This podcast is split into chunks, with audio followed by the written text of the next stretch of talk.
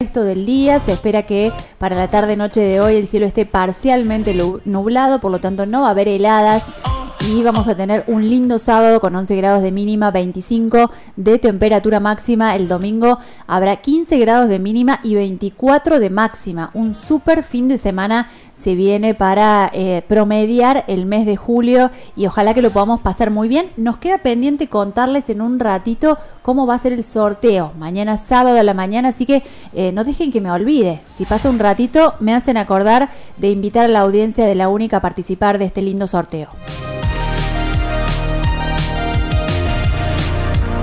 Pero es en un ratito, porque ahora los vamos a invitar a viajar imaginariamente hacia una provincia vecina, a pensar en la tierra del buen sol y del buen vino. Me estoy refiriendo a la zona de Cuyo, a la provincia de San Juan. Estamos en contacto con Ricardo Rodríguez, él es periodista en aquella provincia y le queremos preguntar cómo están viviendo este comienzo, este reinicio del circuito turístico interno por ahora en la provincia de San Juan. Ricardo, buenas tardes, ¿cómo estás?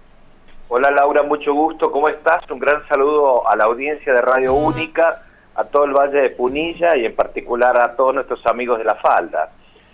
Estamos viviendo indudablemente un tiempo favorable. Si uno analiza la situación que afecta a la región y buena parte del país. Hablo de buena parte del país en función de la pirámide demográfica por los casos que se suscitan en el, en el Gran Buenos Aires y en Capital Federal, pero que también tienen reminiscencias o al menos puntos de contacto en algunas provincias, concretamente como se ha dado en Mendoza en los últimos días, La Rioja y también, en, bueno, por la proximidad a través de la ruta que nos comunica con la Chañarienta, con Villa Dolores y la parte del Valle tras la Sierra en Córdoba. Nosotros ahora tenemos eh, ciertamente solo confirmado eh, siete casos positivos aislados de repatriados o de transportistas que ingresaron con el virus a la provincia. No hay, obviamente, causos, eh, o sea, casos autóctonos ni tampoco circulación y por eso hemos establecido desde hace aproximadamente dos semanas un vínculo de eh, recorrer internamente la provincia, eh, permitiendo el turismo interno que ha favorecido eh, a los lugares que han estado más alejados y con las dificultades de no generar ingresos. Claro. este es el panorama, ¿no? Claro, porque además, eh, bueno, en un principio se pensaba que cuando se pudiese hacer esas actividades la gente no se iba a mover por miedo. Hoy estamos viendo que hay una ansiedad muy grande por salir y por hacer, aunque sea mini turismo, aunque sea una recorrida cerca. Y, mm, y bueno, y ustedes tienen enormes paisajes, hermosos paisajes, y la gente, este, aunque ya los conozca, cambia de aire, pero, pero además se genera todo un circuito económico que es fundamental para la provincia. Eh, para que tengan una idea, eh, en lo que va de esta apertura al turismo interno, eh, se ha generado un volumen de aproximadamente 120 millones de pesos que llegan a los sitios que están alejados al Gran San Juan. En el norte tenemos la, perdón, la oferta de Iglesia y de Hachal, hacia el sur, el departamento Sarmiento, colindante con, con Mendoza, hacia el este, toda la zona vinculada con Valle Fértil y Chihualasto, el Valle de la Luna, y hacia la alta montaña, en el departamento Calingasta y Barrial, donde se encuentra la Pampa del Leoncito, bueno, este ha sido el lugar de mayor preferencia. El fin de semana pasado eh, se calcula que aproximadamente circularon por San Juan un promedio de 60 mil personas si sumamos eh, los distintos lugares a los que, eh, bueno, cada uno pudo acceder. Y en ese volumen, bueno, están esperando con un espíritu positivo que en estas vacaciones de invierno hasta el 10 de agosto, en que la provincia vuelva con sus eh, clases presenciales, vamos a tener un movimiento significativo. Por eso el gobernador Sergio Uñac prefirió no establecer vínculos con eh, otras provincias que pueden, como en el caso de San Luis, con un estatus sanitario parecido, eh, de alguna manera eh, permitir que todo el movimiento interno redunde en beneficio de los sanjuaninos, ¿no? Claro, es como un eh, quedarnos en casa, pero una casa ampliada, la casa de la provincia, pero, pero no circular más allá de eso para seguir cuidándose. Qué bueno que si ya han pasado unos 10 días y, esto no ha incidido en la cantidad de casos, es, es una señal de que la gente está respondiendo, de que los protocolos funcionan, ¿Cómo ven eso ustedes? ¿Cómo es el comportamiento de estos turistas? El comportamiento social, salvo algunas fiestas clandestinas que han sido severamente sancionadas, porque aquí tenemos la actuación inmediata de la justicia de flagrancia, que, eh, digamos, te detiene y en el marco de una semana directamente te aplica la, multa en el caso que corresponda o este, la sanción judicial, eh, tenemos que decir que se ha tomado bastante bien. La mayoría prefirió viajar en grupos. Los grupos están determinados en función de la cantidad de asientos que tenga la unidad. No hay límite para los chicos siempre y cuando los chicos van acompañando a sus padres en el asiento trasero y con este, todas las medidas de seguridad. Estamos hablando tan chicos como cinturones y cabezales tenga la unidad. Te interrumpo este acá, es decir que hay también excursiones, no solo se pueden movilizar los grupos familiares, sino grupos más grandes.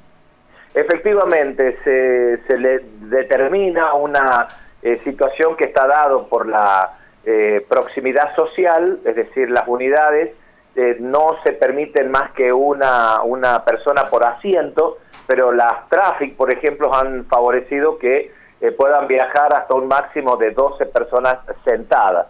Algo parecido a lo que mm, sucede con los ómnibus, con los servicios de, colectivos, donde se debe viajar este, tomando exclusivamente eh, esta consideración, la cantidad de butacas y de que no haya proximidad, es decir, no más de una persona por asiento doble.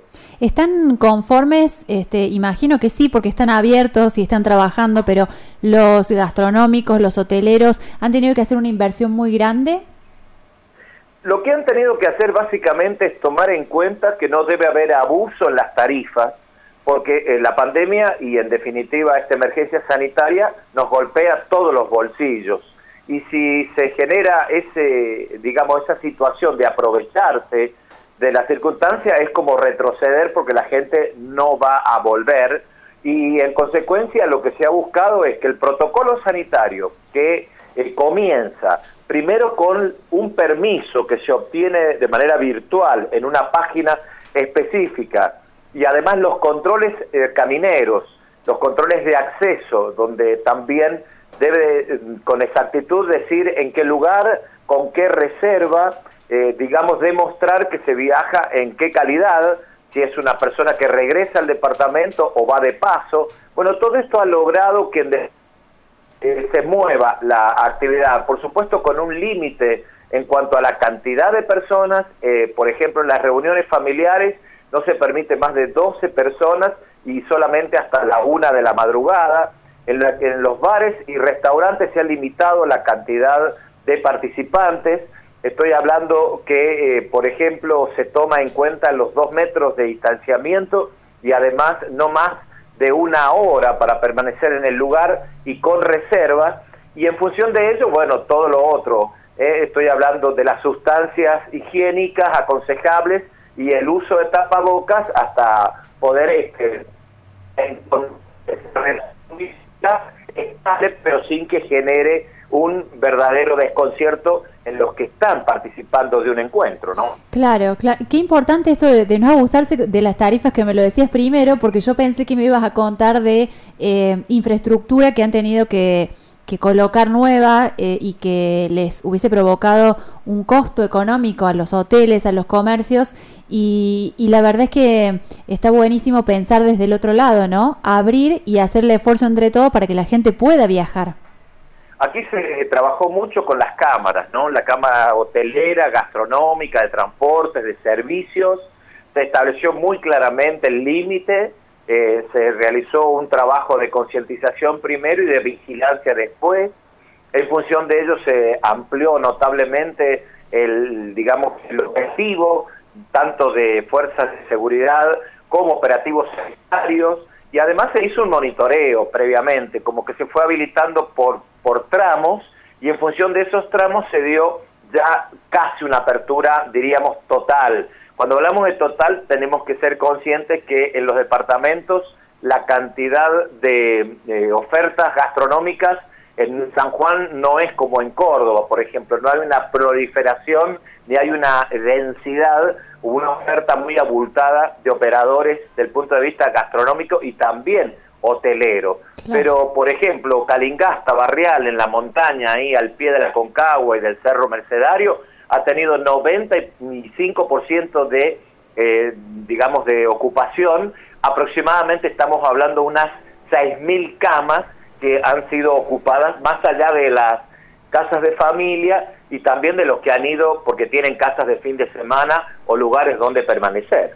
¿Cómo, eh, ¿Cuánto falta? ¿Hay alguna estimación? ¿Cómo sigue la cuestión en relación al deporte, que para ustedes eh, también es un motor del turismo y que para este año tenían muchísimas fechas ya confirmadas, las eh, suspendieron, fueron de las primeras provincias que tomó esta iniciativa, eh, dolorosa por cierto.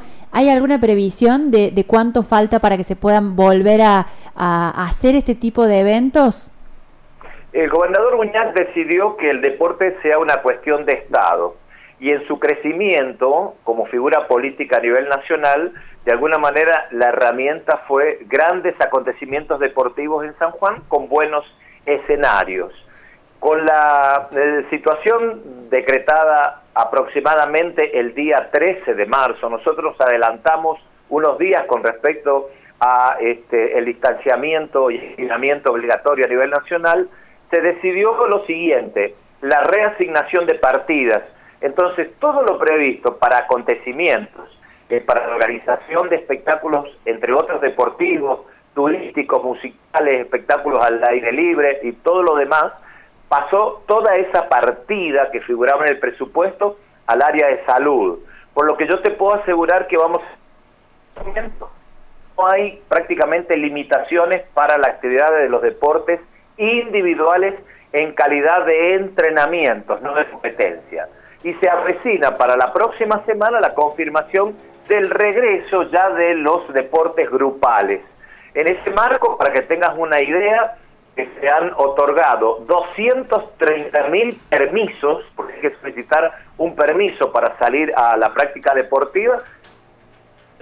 Permisos se han otorgado para el running, para el ciclismo y para el mountain bike. Y todo lo demás está llevándose de manera individual, los son como el tenis, como el golf, eh, como el pádel y otros, eh, de manera individual. Ahora lo que falta es la etapa de los deportes grupales. Es decir, los deportes grupales hoy no están habilitados, no se están realizando. Este fin de semana debutan los deportes mecánicos, también en calidad de entrenamientos, automovilismo, karting, tiempo, el enduro, eh, las motos estoy hablando, Pero bueno, no, eh, no creo que tengamos acontecimientos deportivos grandilocuentes, por lo menos hasta vivir esta segunda y última parte que deseamos todos, que es la normalidad, entre paréntesis, post ¿no? Bien. Ricardo, eh, ha sido muy completo tu informe y seguramente este modelo que ha tomado la provincia de San Juan eh, se va a tener que tener en cuenta para replicarlo en otros lugares porque evidentemente funciona. Eh, así que te agradecemos muchísimo que te hayas tomado este tiempo para conversar con nosotros. La audiencia de Radio Única está en el Valle de Punilla que vive del turismo y, aprender de quienes ya lo están llevando adelante sin duda que nos viene muy bien. Muchas gracias por tu participación, por tu deseo de poner en valor lo que se hace en esta zona del país en definitiva, estamos unidos todos por la industria de servicios, que es el turismo.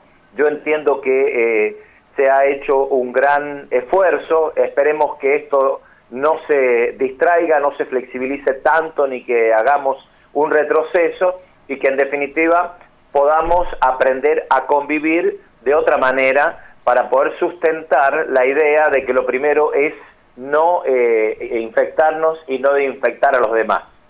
Bien, muchísimas gracias. Así pasaba entonces por eh, Tardes Únicas Ricardo Rodríguez. Él es comunicador sanjuanino y nos contó la experiencia que vive esa provincia de haberse abierto al turismo interno, cómo han ido transitando cada una de las etapas y cómo funciona de manera positiva el cuidado de los sanjuaninos y la reactivación económica. Con mates, café y grandes éxitos, vas transitando la tarde.